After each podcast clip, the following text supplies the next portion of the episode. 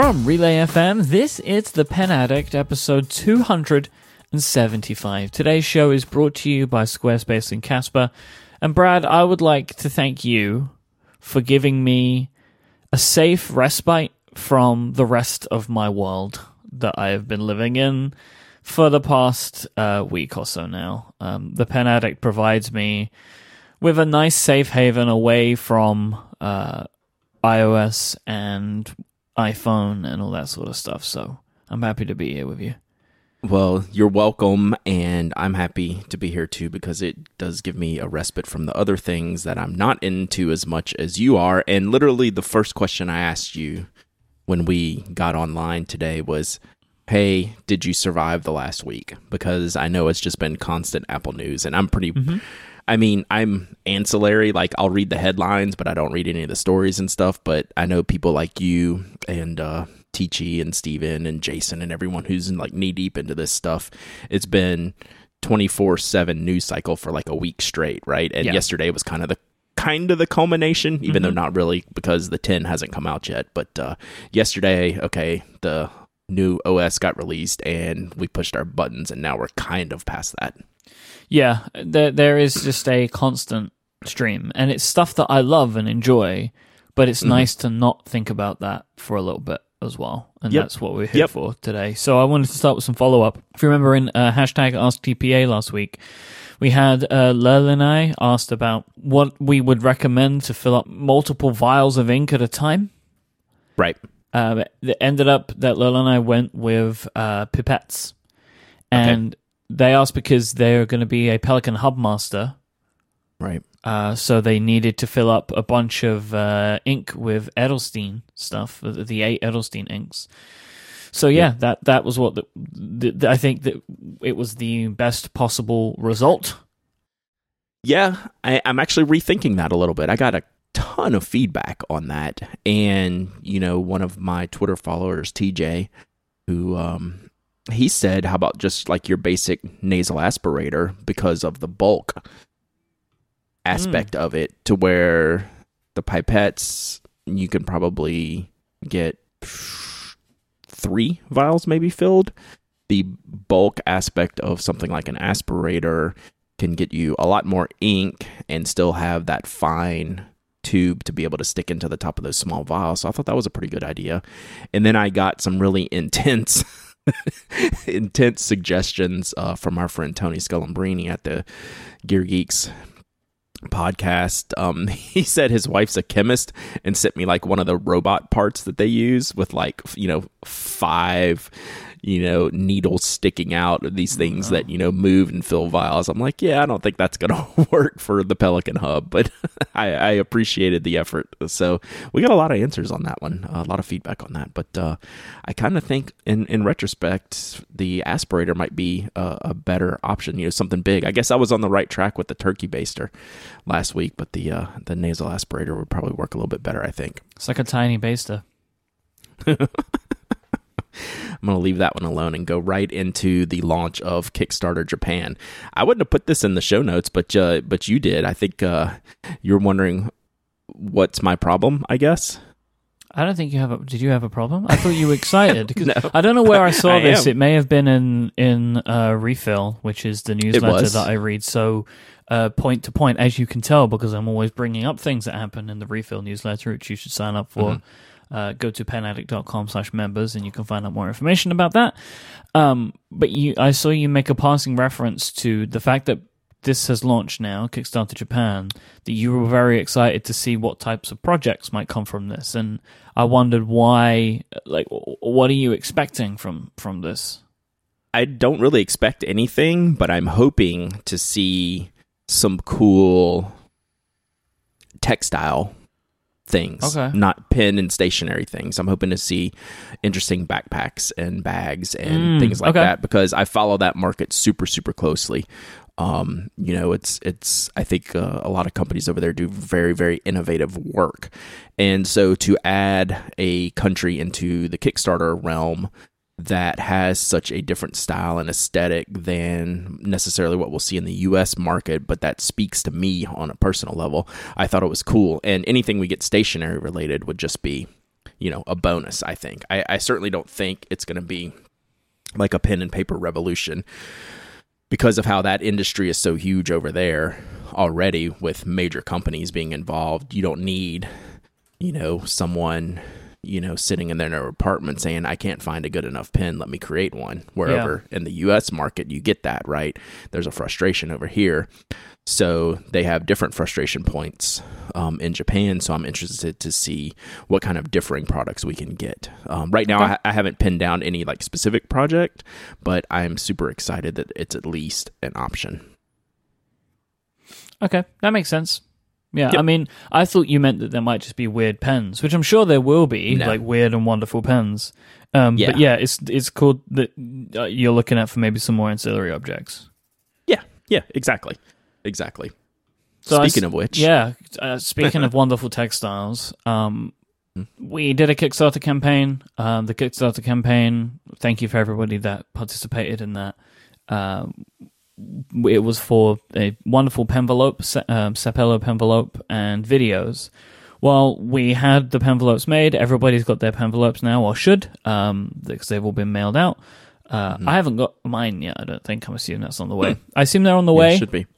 Oh yeah, should be. I think yeah. there's only 12 Kickstarter backers that we haven't sent because mm-hmm we don't have their address and like i've sent extra emails to get the addresses and um, that's about how many i have left. Cool. Well so i'm sure mine's keep... on the way too. Actually do you know what? Yeah. no because uh, i didn't back it. I just asked you to send me one. That's what it was. So oh uh, then it's definitely not on the way. definitely not on the way huh? Yeah definitely yeah, well, there might, not on the way there might not be one for me that. because now the rest are for sale uh, and i would prefer people mm. to be able to buy them than just have one sent to me for the sake of it. Um, but yeah there is a small amount left left. So we had to do a production run uh, of a certain amount, right? Like you have to do it for a certain right. amount, and we had to account for there being issues of some description. So we always yep. go for a little, few extra. Well, uh, we're actually selling off some of the extra ones as well. Um, so it's over at nockco.com, but I'll put a link in the show notes. Um, how do you know how many there are? Uh, total overall, there's 700 cases, so we had about 100 left over to 100. Okay. kind of work through and see cool. a little over 100, something like that. All right. Well, if there's 100, you can get me one. yeah. So what I, I, just wrote a note here, which doesn't mean I'll remember to do it, is nope. to bring you one in Chicago. Perfect. I would love that. That would be amazing. Yeah.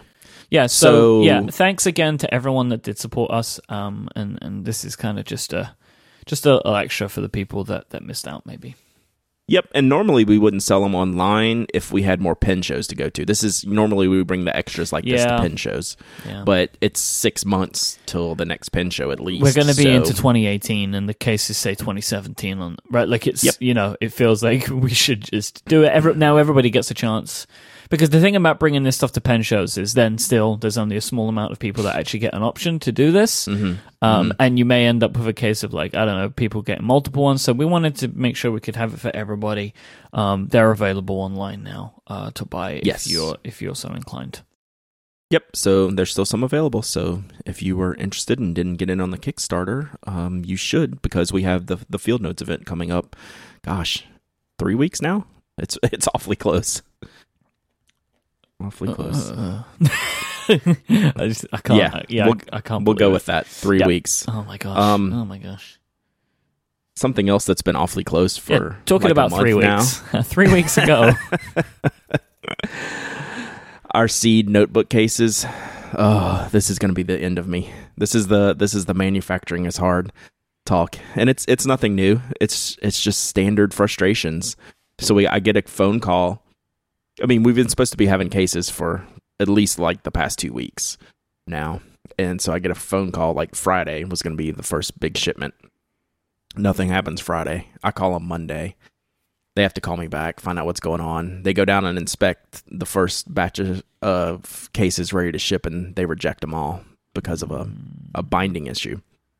So it's like, I super appreciate that, right? Like, they they know what we expect from our cases. We have really high quality demands that they're not used to manufacturing, so they have specific things, specific um, specifications that they have to meet specifically for us that they don't normally do, and they caught them before they left. So I should have the first batch arriving today, but that doesn't mean they're going to be ready for sale because we have to have enough to be able to, you know, fulfill initial order. So we're going to wait till we have a few hundred in, which might take another week or so. But um, yeah, it's it's been a super annoying, frustrating production week um, at Nock. Just just trying to get the final details hemmed up, if you will, on these cases. And once they start rolling and they're perfect off the line, they roll and they don't stop.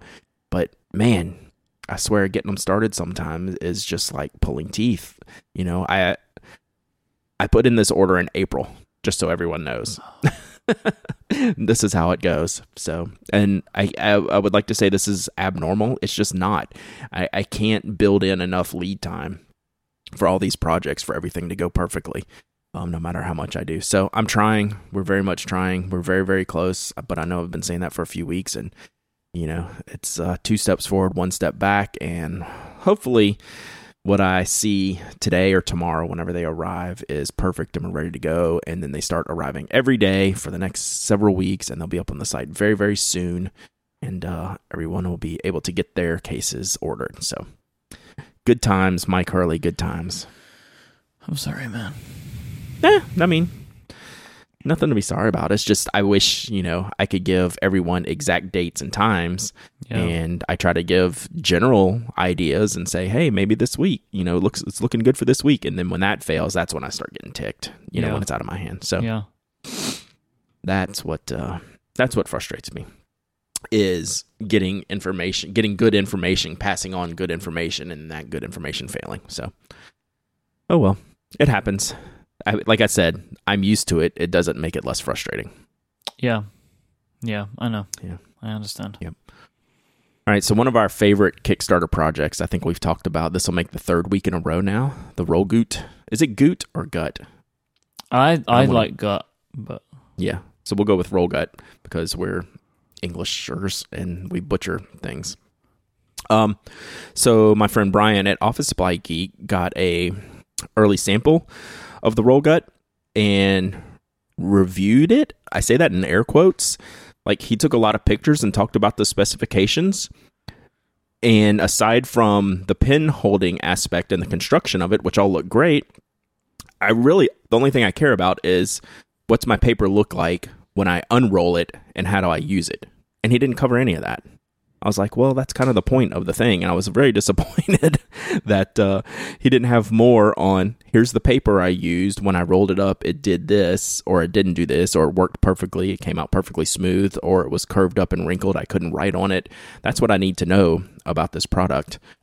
So I was a little disappointed in in that fact, but I, I like seeing all the pictures and technically it looks good. But like the only question this product has to me is how does the paper work when you're ready to go write on it? And he didn't answer that. So maybe he can do a follow-up and you know kind of figure out how to use the the actual feature of the of the case. So i was a little disappointed there.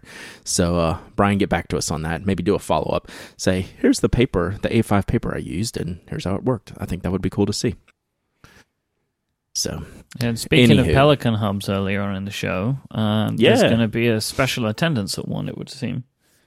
Maybe. So I'm going to try to get to the Atlanta show. Atlanta show. Atlanta Pelikan Hub. It's this Friday. I think most Pelikan hubs are this Friday. Uh, chat room can correct me if I'm wrong. At least uh, in the U.S., I'm guessing they are. Yeah, I this think Friday. they're supposed to be on the same day, right? Mm-hmm. Like it's like on the Pelikan Hub's website it says Friday 22nd at 6:30 p.m. local time. I think they like to do them as like okay. a rolling thing throughout the world.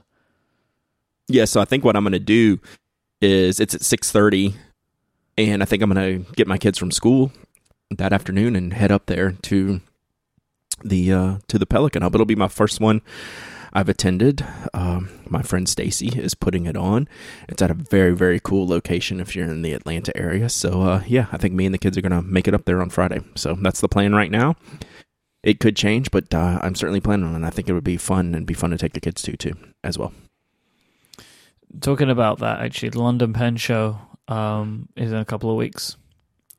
London, Are you going to be in town? The London Writing Equipment Show. I will be in town, and I'm hoping to attend but I'm not sure yet because I'm recording some stuff on that day. It's on a Sunday, which is peculiar for me to be recording podcasts on a Sunday, but I have to. Mm. Um, yeah. But yeah, it's October 1st, uh, 10 to 4 in uh, Bloomsbury, place it always is, the Holiday Inn in Bloomsbury. It's on our shared calendar right now. Me and Adina were hoping to make it there, but it's TBD right now.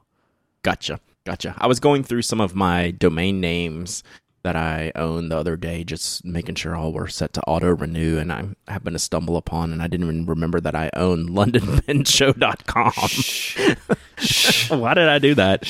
I don't know why you I know, it. right? I remember why you did it. I mean, I remember too, but I didn't even remember that was a thing. That was like two years ago. I can't believe I you keep, own that domain name. I can't either. Well, I was I was very one, surprised. I guess is buy the domain name. Yeah, right. Then step two is make it happen.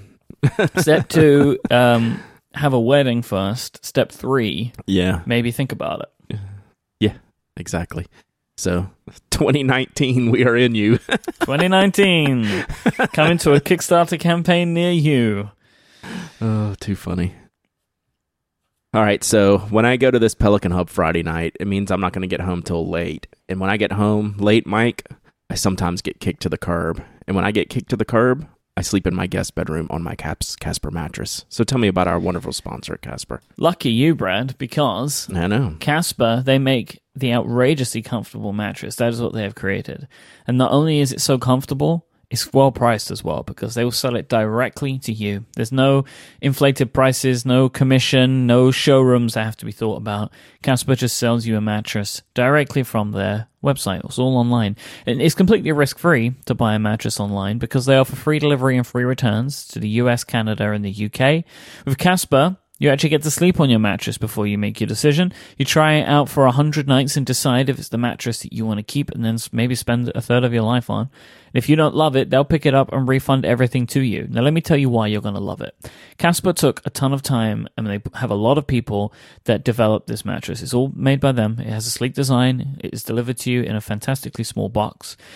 Uh, it, Casper's engineers spent thousands of hours developing their mattress. It's obsessively engineered, which is why over 30,000 online reviews have rated Casper with an average of 4.8 stars. The proprietary foam that Casper created relieves pressure and increases airflow. This means that you're going to be nice and comfortable, but also you're going to sleep cool as well. It's all temperature regulated. All of this is combined with a springy comfort layer to contour to your body and keep you cool, which means that as well as everything else, Casper mattresses have just the right sink and just the right bounce. You can get $50 towards any mattress purchase by going to casper.com slash penaddict and using the code penaddict at checkout. Terms and conditions apply. Um, I guess even though, you know, it might be in the guest bedroom, Brad, but I'm sure that uh, every now and then you don't mind uh, snuggling up inside of that bed with the Casper mattress on it. No, it's an awesome mattress, and it would be in our our primary, our master bedroom if we didn't just had a have a mattress like a few years before, but it needed the guest bedroom needed a mattress, and anytime I've ever used it, I prefer it over our regular mattress. So yeah, so that's the thing. So yeah, I, I very much like it, and um, it's very comfortable and very cool, like temperature wise. Like it's it's uh it's nice to sleep in. Always like it when I get kicked out of the bedroom to go sleep on the Casper mattress. it doesn't happen very often. I'm just joking, guys. Casper.com slash penaddict, $50 off. Use the code penaddict as well. Thank you so much to Casper for their support of this show and Brad's Late Nights. Mm. So, what are we talking about today, Myke? We're going to talk about the Field Notes Dime novel. Hashtag shocking. Fall 2017 quarterly edition came out a little bit earlier than normal, which is perfect uh, because it means that we don't have to play the guessing game for the show um, as in when it's going to come out. However, I want to play the guessing game that we played last time, which I really enjoyed, which is where me and Brad, we have not spoken about this edition at all. Um, and uh, we're going to try and guess what each other think of the edition. But before we do that, let me give some deets, some of the deets of this. I'm going to give you some of the specifications that we're working with here. Um, obviously, you can find this all on fieldnotesbrand.com and on, on our website. You can find links to that to all of these pages as well. Uh, so you get two 72 page blank books for this edition. They are four and a quarter inch by six and a half inch, which is bigger, right? Yes, standards three and a half by five and a half. Uh, 100 pound French paper co construction safety orange cover. So it's an orange cover with a bunch of like really interesting looking print on it, which I assume is they say they say this to how they print that, right? It's like some old mm-hmm. press that they're using, like a yeah, antique yeah. press. It's a very vintage based uh, edition, so this related to that. Mm-hmm. Seventy pound natural white Strathmore premium plain paper, uh, which are numbered. Uh, there are 72 pages in each book, and they are Smyth sewn in three 24 page signatures. So when you look at it, it looks like three mini notebooks with a cover around it. Um, because it's been glued to that cover, and the notebooks are glued to that cover. The paper is twenty-seven and a half thousand packs. This is a slightly smaller edition by a couple of thousand packs uh, than some of the previous runs. And subscribers get a free one-inch button. Do you want to take the first crack? Do you want to think? Guess what I think of this edition? So, as excited as you are to play this game, I'm not as excited because I failed last time mm-hmm. um, on the Campfire Edition. Mm-hmm. So now I have a greater amount of pressure. So, yes, I will go first. And I'm going to say you love it. I'm going out on taking another risk here. I thought you would love the camp campfire. You did not, and you had very, very good reasons why. So I'm not fully in your head but I think you love this primarily for the larger format um, and the the unique shape and style of the covers. I'm going to go that you love it. Okay. Um, I am going to say that you love it too for many of the same reasons of Campfire. Um, because it's you know it's got some it's got some real Americana in here again. Mm-hmm. Um, and I'm going to assume that you would really like the way that they have put the covers together um, with the glued cover and stuff like that. Uh, I'm going to assume that you really like that. So, do you want to go first? Did I get it right? Do you like it? Yeah, I really like it. I don't have it yet. I was hoping it was going to come yesterday. I love the format, the thicker, wider format. It's blank pages, which I'm super happy it's not lined. I thought for sure this would be a lined edition. I did too, actually. On, I was worried yeah, about it being lined. I was scrolling when I saw it come up and I saw the size and I saw what it was related to. I was scrolling, scrolling, scrolling until I found whether it was lined or not. If it was lined, I would really not like it as much. Well, we just um, don't really like lined very much, me and you. yeah, yeah. Um, but yeah, I mean, it's not a shock that I like this edition. I'm anxious to see the covers and I hope they're more orange in person than in the pictures. But I don't even care if they're brown like they look. You know, that's a that's a weird color to photograph, but they look kind of brownish. But it's this vintage style, and we'll we'll talk about more what it was based on in, in just a second. But what do you think? Oh, I love them, man. Yeah, yeah. I I, I felt better about wonderful. guessing you on this one. Yeah, th- this this one is a clear win. Like for me, you know, like based mm. on the things that I like about Field Notes, this is just like ticks every box. It's exactly. got a super strong story, which isn't alienating in its Americanness, right? right. Um, and they took the idea, turned it into a real good product that embodies the idea, and played around with their format. Right, like they didn't mm-hmm. just make a book that looks like craft with this print on it, which is what they could have done right? They could have mm-hmm. basically just taken a craft notebook and and put that stamp on the front of it, everything they've got. But instead, right. they made a type of notebook they have never made before. And if you look at two of my favorite editions of all time are uh, Arts and Sciences and Byline, and they right. are two notebooks that are completely unlike any other notebook that they make. Right, they're completely different formats. So I expect that this is going to end up being a favorite of mine for very, very similar reasons. Like I love the standard format but I love mm-hmm. it when they break it because then I have more variation in the notebooks that sit in my drawers. Right, right. So the the size and shape of it was what I was hanging my hat on. That you that in, in guessing that yeah, you that love this edition. Bet. That was a real good I, bet. As opposed, I think that overweighed the Americanness of it because it's not truly Amer- an American like nope. thing. Like it's a thing I, that existed everywhere, was, but it right. You know, as as JVK in the chat room said, we had penny dreadfuls which is a right. similar kind of thing, right? Um, right. Th- this is like a. Th- this is just a people were publishing as opposed to like sitting right. around the campfire, which is in my mind more kind of like just like a thing that I never did and and has more of that Americana flavor to it than this does. Mm-hmm. I think. Right. Um, but yeah, I think that this is this is just a wonderful addition because again, it's like I don't mind when if the, the theme if the theme doesn't appeal to me if the notebook has something about it and like campfire mm-hmm. for me just didn't. It just didn't have sure. something that I was looking for. But this is incredible. It's wonderful. And I can see I think you. When you see this you can see why they were fretting over it as much as they were because I expect mm-hmm. this was an incredibly hard edition to put together. Yeah so you said it earlier on if you're going to create a field notes edition in your head, this one checks all those boxes of what you expect from a very traditional lives up to the brand name field notes edition, I think. Yep. Um, I think the paper signatures are hopefully the right move. I would rather see that than, you know, a perfect bound all the sheets, 72 page sheet book because I think it will break in a little bit better with the signature sewn in. So Signatures I think I'm gonna like that. The individual like notebooks inside of the yeah. one notebook, right? Yeah, they're almost like mini packets within there. You don't really notice it unless no. you look at the binding and you see like three curved, you know, little inserts, if you will. And I hope that's going to improve like the flexibility and openness of the notebook because it is a weird size, but I I appreciate the weird sizes they made a point to say this is the thickest stock paper that they've ever used. It's yeah. a 70 pound uh, so paper. excited about that. and the the funny thing is, all I want to do is use a pencil in this book. Like this I seems like tailor made for pencil. That's with the traditional styling.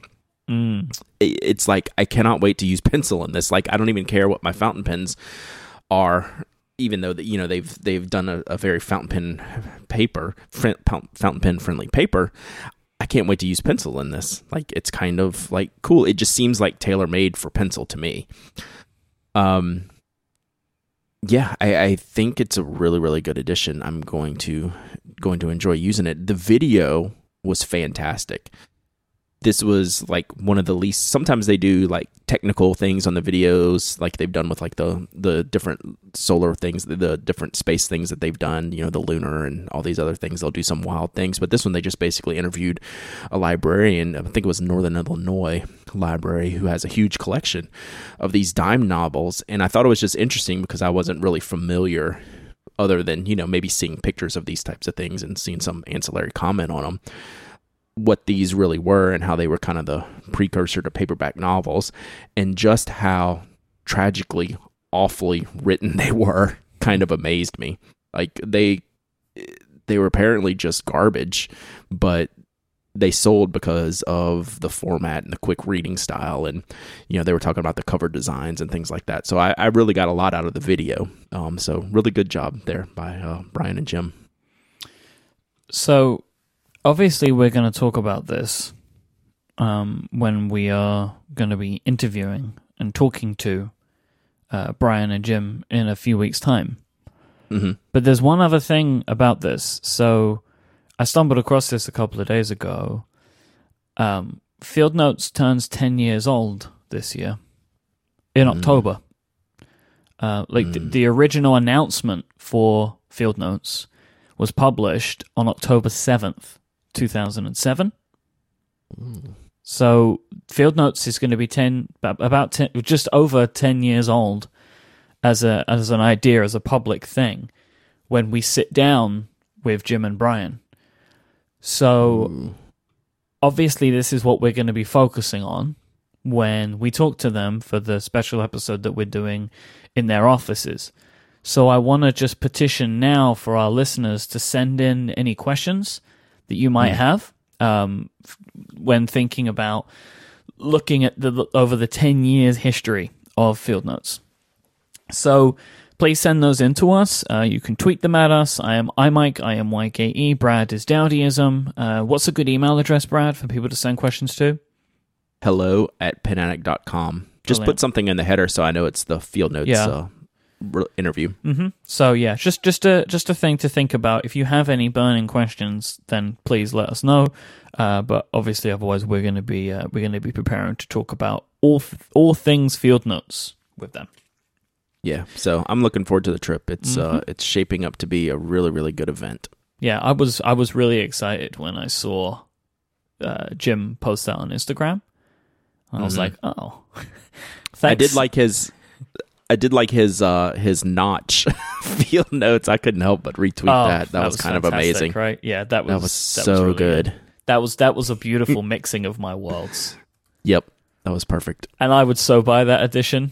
oh, just I know for you funsies. would. well, yeah, absolutely. Field notes X. Pink field notes yep. with a notch taken out of them. Well, it, it looks is, real to me. I, I wonder if they actually did yeah. it or if it's just Photoshop skills it'd be pretty easy for them to. I'm sure it's just Photoshop, but it'd be pretty yeah. easy for their to walk over to their printer and say cut. Mm-hmm.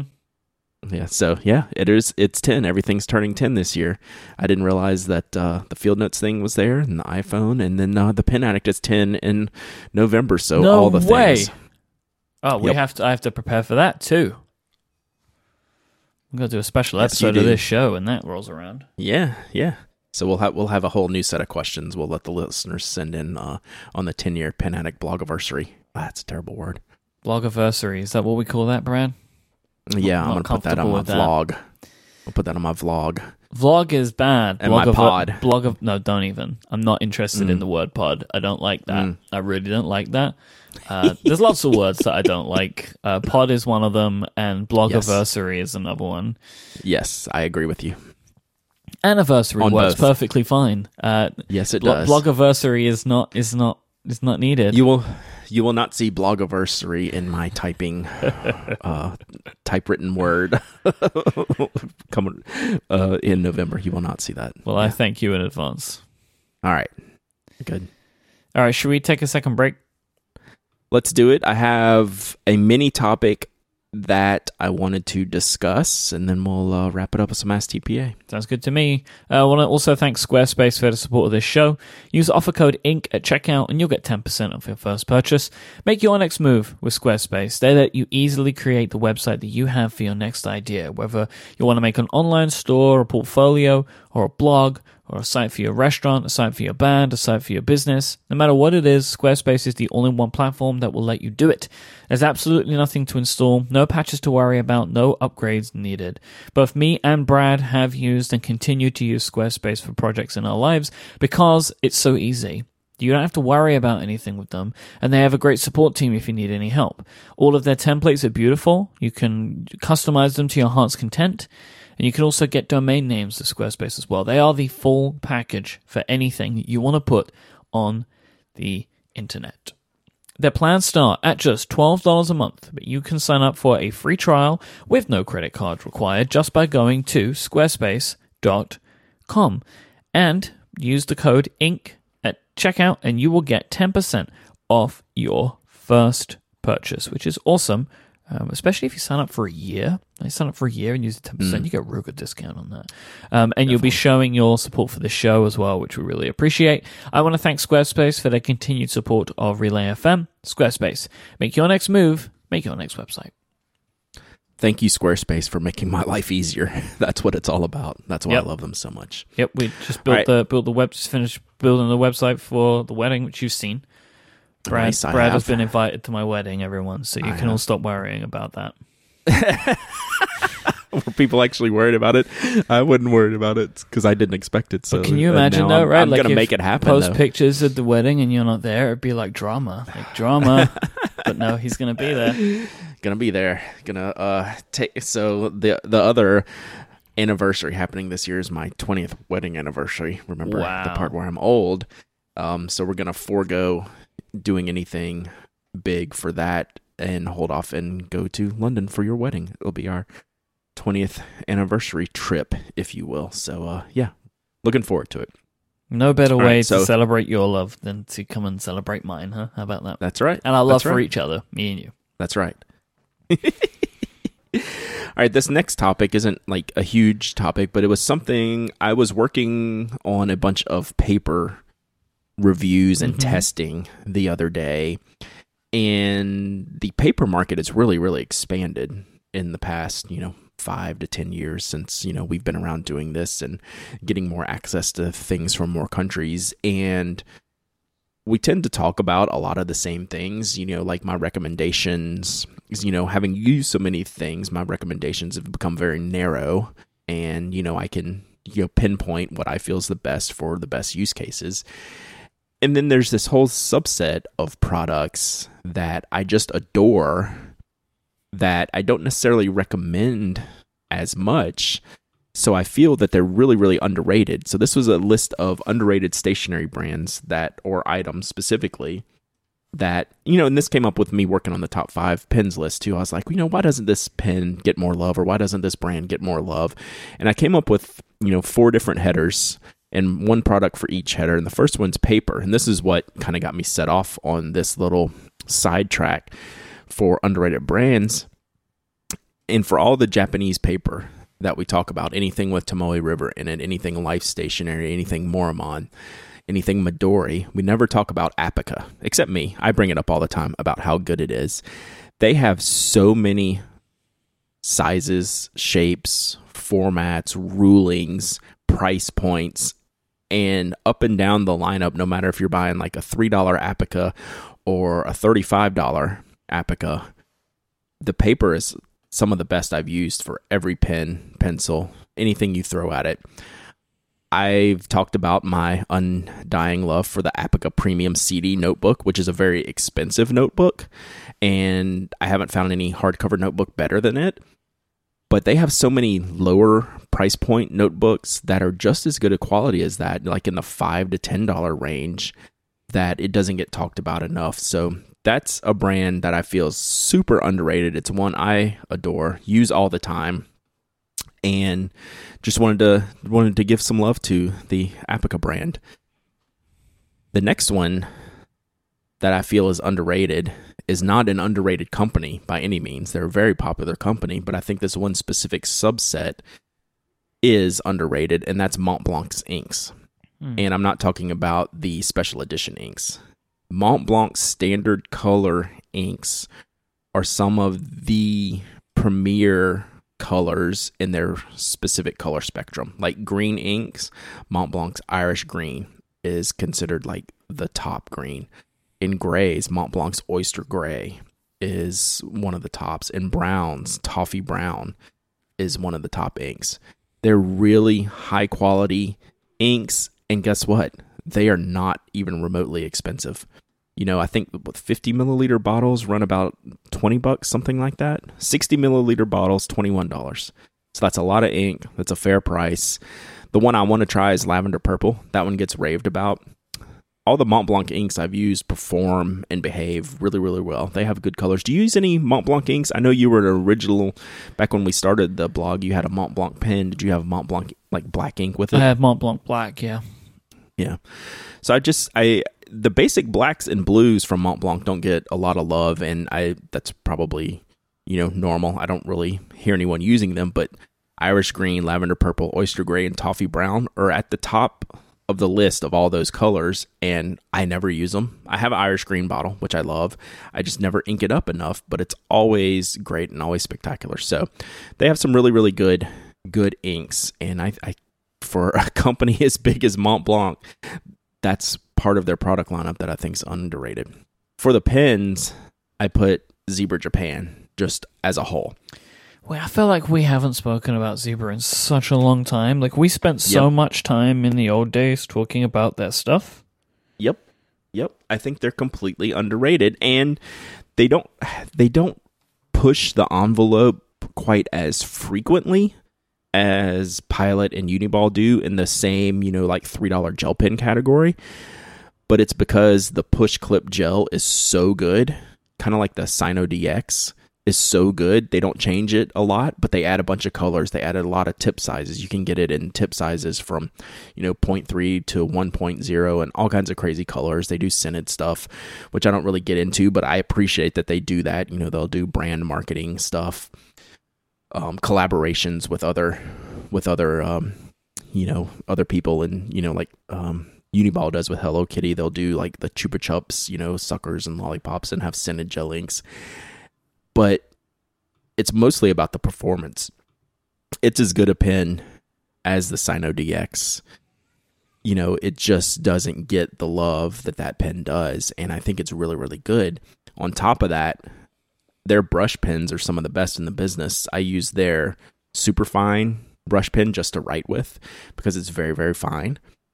And the Sharbo X was one of my most expensive pens when I first bought it, and one of my entry level, eye opening, wow, this is interesting Japanese tech- technology for a multi pen that used D1 refills. And I actually think the price of the Sharbo X has gone down since I bought it. I think thought they used to be $45, $50. Now they're like $34, $35. It's just a good pen. It's really unique in its mechanism. No one's been able to make a quality multi pen like this Sharbo since it came out. It just happens to be expensive, and the D1 refills, if you use the gel refills, they're also very expensive, and you run through them very, very quickly. It doesn't gel doesn't last long in a D1 size refill. So I thought, you know, Zebras kind of in their own market, they're not getting left behind, but in like you know what I my perceptions of where things stack up. Zebra Japan is such a good pin manufacturer. Now, one of the reasons I brought this up is because I get emails a lot say, "Hey, I bought the Sarasa at Staples and it's terrible. What are you talking about?" It's not the same pen. The Zebra USA Sarasas are not the push clips. They are completely different. They're not as good. So that's always something I try to point out when I talk about Zebra. It's Zebra Japan and the products they make, like the push clip gel, that are really, really good. And the last one and maybe the impetus for this article or this little topic. I was going through a bunch of pencils the other day for something I'm working on that hopefully will you will see soon. And I have this whole cigar box full of pencils and I was going through testing everything, writing things, you know, doing some drawings, making some examples. And I found this Mitsubishi 9850 pencil, just a regular old HB pencil. It says for office use, you know, it's super generic. I won't say generic looking, but it's basic looking. It's like what a typical office pencil should look like. It's so freaking good, and I forgot how good it was. I must have thought it was good previously because I've used over half of it. It's a it's getting to be a shorter pencil now. So I reintroduced myself to it and it's as good as like the Blackwing 602s and everything else that I've been using that I've been fawning over some pencils recently. I was shocked at how much I loved this $1 pencil. I'm actually using it today for my show notes because ever since I rediscovered it on my own desk, I haven't wanted to put it down. So this is what I want to use when my new Field Notes Dime editions come. So these are really good. Um, it's a very basic, you know, burgundy pencil, silver ferrule, white eraser. It looks like the ones you'd find in an office, you know, in various dozens. And, you know, its price, it's not cheap, but for a dollar each, you know, that's, you know, something to try out if you're never been into pencils and want just a quality writing pencil. I was fascinated with it. And then on top of that, Uni Mitsubishi makes uh, another pencil that I, I've just stumbled on. It's called the Mark Sheet pencil, which I purchased that. It's a little bit fancier. It has, you know, nice dipped ends. It looks like a Tombow. It's really well done. And it's this nice, firm, dark pencil that I like. And uh, so they don't ever get talked about in the pencil world that much. It's usually, you know, some of the we all hear about Blackwings in Japan. We hear about Tombos. Um, I guess some of the main line uni um, pencils get talked about, but some of the lower end uni Mitsubishi pencils don't get talked about, and it's a really good pencil. So I wanted to bring those things up just because I've been using a lot of these things recently and they're never like at the top of any list, but they're such enjoyable products. That's kind of what I love, right? And I think for a few of those especially, like they they're really good as like basic stuff. And mm-hmm. and I think the reason we don't talk about them too much anymore is we've mostly moved on, you know? Yep. Right. And I don't want these things to get lost in the shuffle. So I think it's good to call them out. Exactly. And I get some emails about that sometimes, you know, like, hey, don't forget about, you know, some of the stuff you started on. I was like, you know, I use that stuff all the time, except it hasn't really changed. It's not exciting, right? Like, there's not a th- yeah. new thing to it which makes you want to talk about it. So you're eventually mm-hmm. just going to stop mentioning it, you know? Like, I think that's, you know, I think that that is a perfectly valid thing. Mm-hmm. But I still use this stuff mm-hmm. all the time. Obviously, like, all this stuff was on my desk. Um, and it's, uh, yeah, I get a lot of enjoyment from this. You know, that's why I do this anyway. You know, so I can find this one dollar pencil that I'm absolutely fascinated with. And that brings us to the Ask TPA portion of the podcast, Myke. And I got a postcard. Um, that is an Ask TPA question. And anyone who would like to submit Ask TPA through the mail, you can go to the contact page at the Pen Addict. It's got my PO box on there, and I'd like to apologize to everyone who sent me stuff over the past probably two months. Um, I appreciate the birthday cards from like a month ago that I just got last week because I, I have a, a lame excuse, and it's that the PO box is on the way to my kid's school and during the summer i don't go that way for mm. anything so I didn't go out of the way to go to the post office if to the PO box if I wasn't necessarily looking for something specific. So it was filled with wonderful letters and and boxes and packages. I had two of those key things where you have to go into the into the larger larger boxes to get out. I don't know how long they've been sitting there, so I felt kind of guilty. But uh, now that I'm back on the on the school path, I'll be hitting the uh, the PO box quite regularly. So if you have Ask TPA, you can send it there.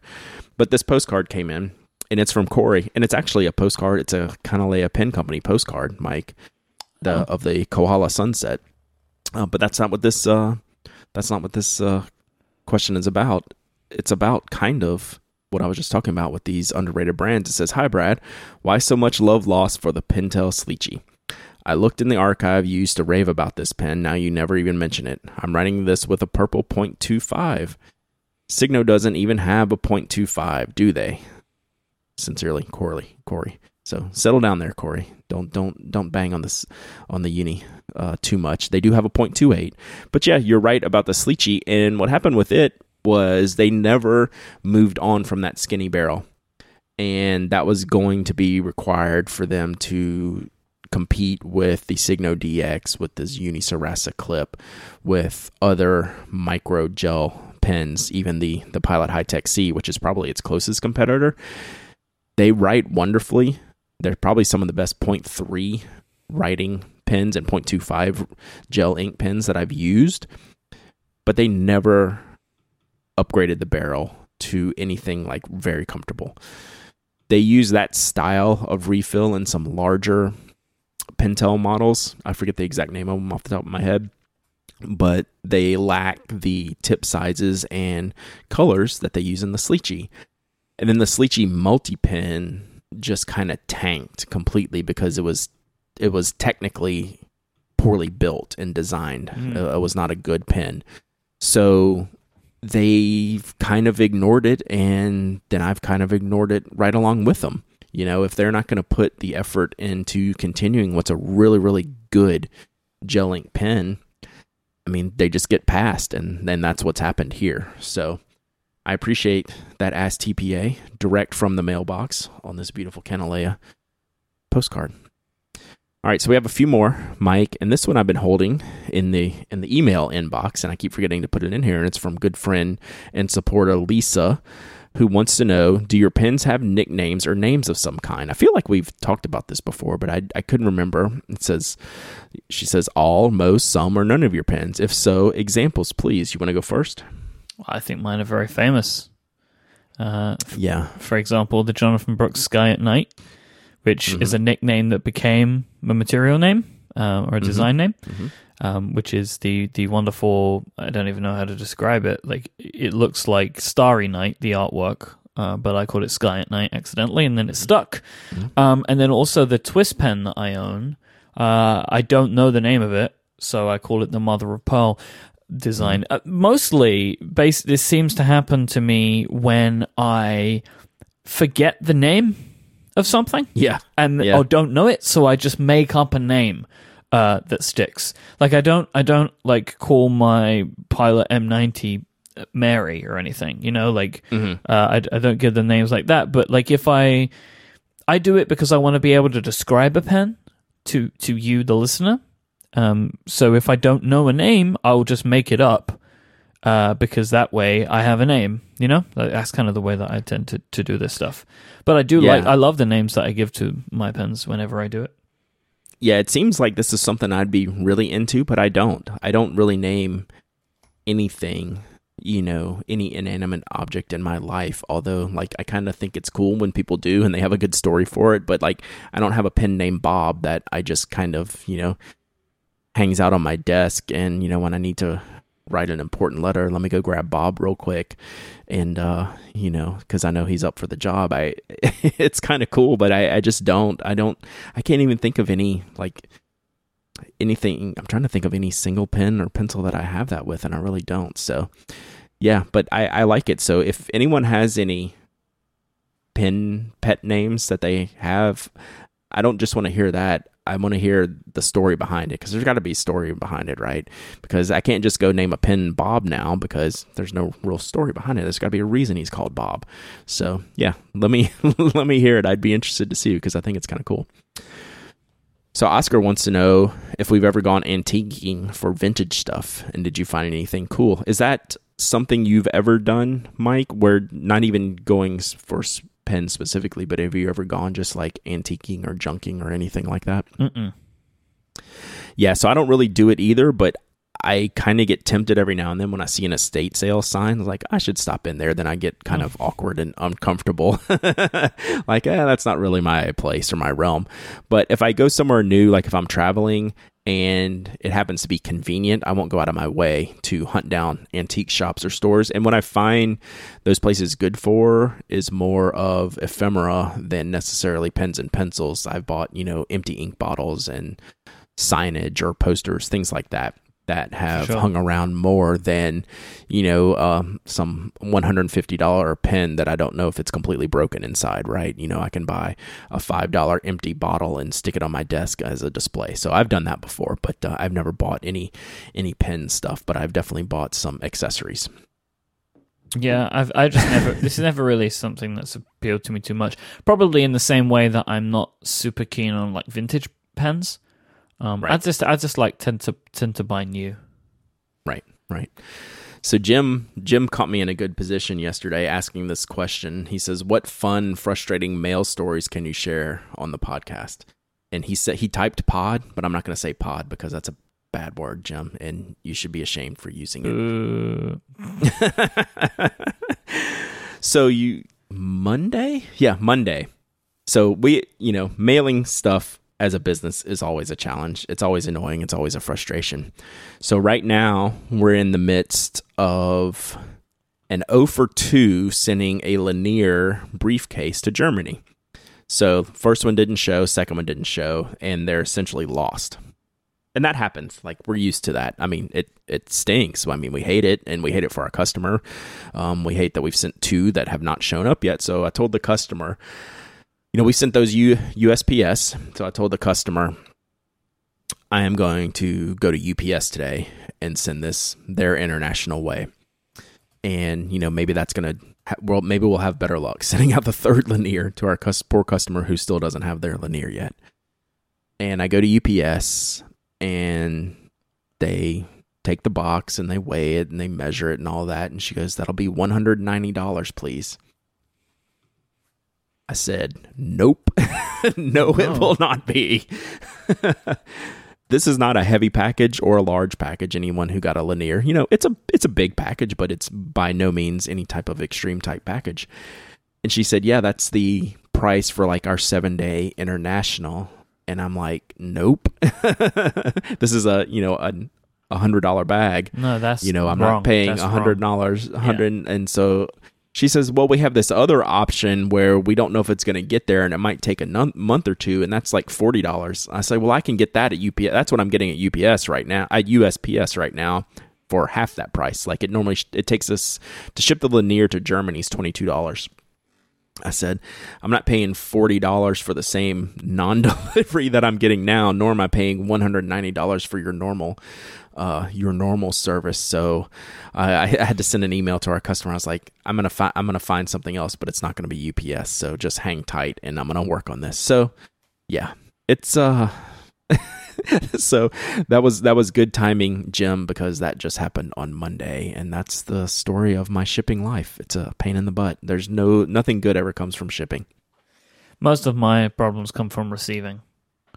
Just, just yeah, it's just always a pain, right? Just because I buy is. things in the US and and look, the thing is, is right that the idea of the customs and the VAT thing, like I understand it, I need to pay them. The right. thing that frustrates me is the, the, the handling fees. That's what annoys me. Um, yeah, I get that I need to pay the amount of money uh, for the taxes or whatever.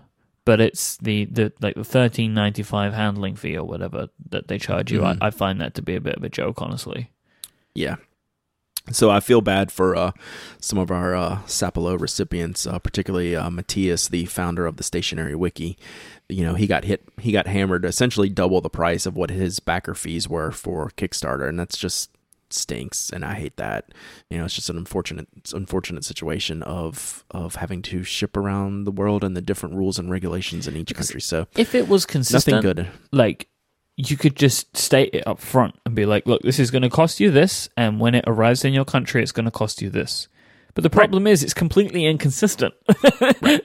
this is the other issue. Oh, I would, if I lived there, I would have like a whole blog just like so I could rage, even though it wouldn't do anything because everyone's mm-hmm. in the same situation. Like mm-hmm. it's meaningless. But I would, I would have to have some kind of release. I'd be, uh, you know, some, I'd have some Twitter bot or something yelling at the, the postal service the whole time. All right, last one. Matt Bikewith wants to know is fountain pen ink mixing a thing? I haven't tried, but keep fighting the urge to. It's absolutely a thing. You know, we've professed do it with caution.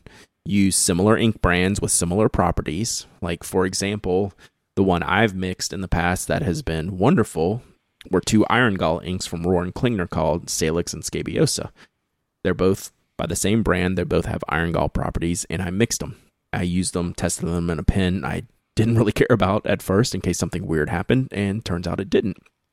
So a lot of people will mix similar brands. Pilot's known for some of their they even make a mixing ink set where you can get kind of like eight or 10 basic ink colors and mix them together, but they all kind of have consistent manufacturing properties. You don't want to you don't want to cross pollinate brands necessarily. I'm not saying you couldn't do something to test with, but in general, you don't want to cross pollinate brands. And within the brands, you don't want to cross pollinate types. Like if some are considered a standard ink, some are considered a permanent ink, mixing those is probably going to lead to bad things. Yeah, the properties but, won't won't gel together very well. Yep, yep. So do it with caution. Have fun with it a lot of people, you know, will do it. A lot of people will do something as simple as taking a saturated ink and adding like two or three drops of water to it and having kind of a more subtle faded look.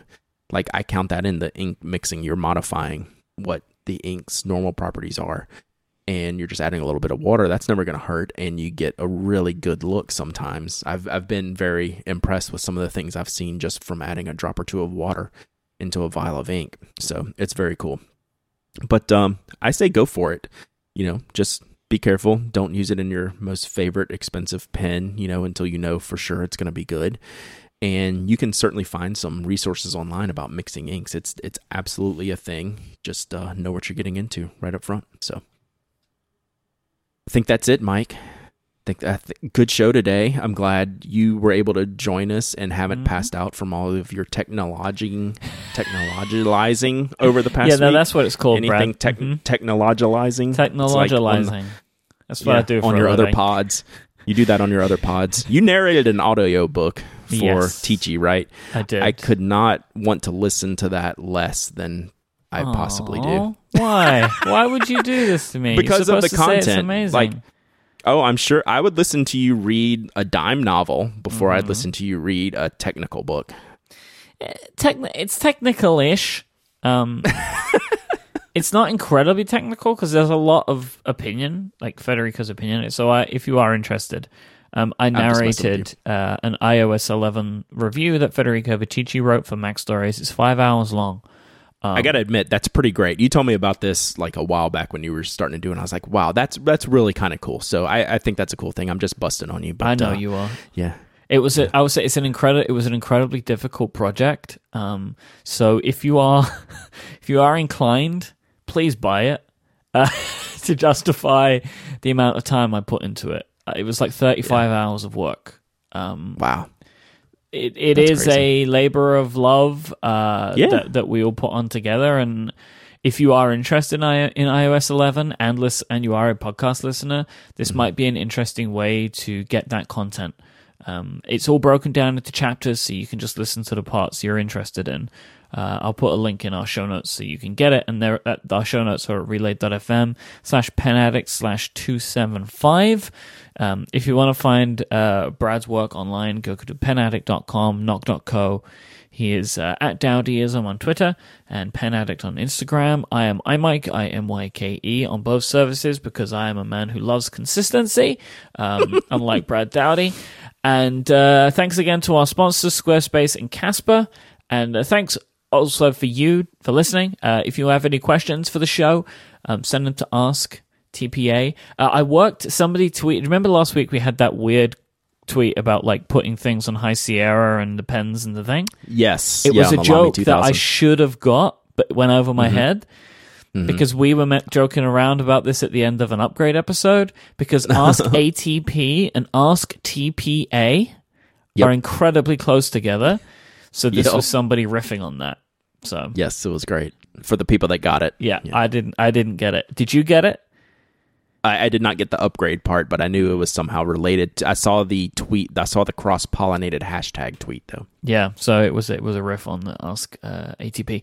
But if you have questions for this show, Ask TPA is the way to get those to us. Mm. Um, and we'll be back next time. Until then, say goodbye, Brad. Goodbye, Brad.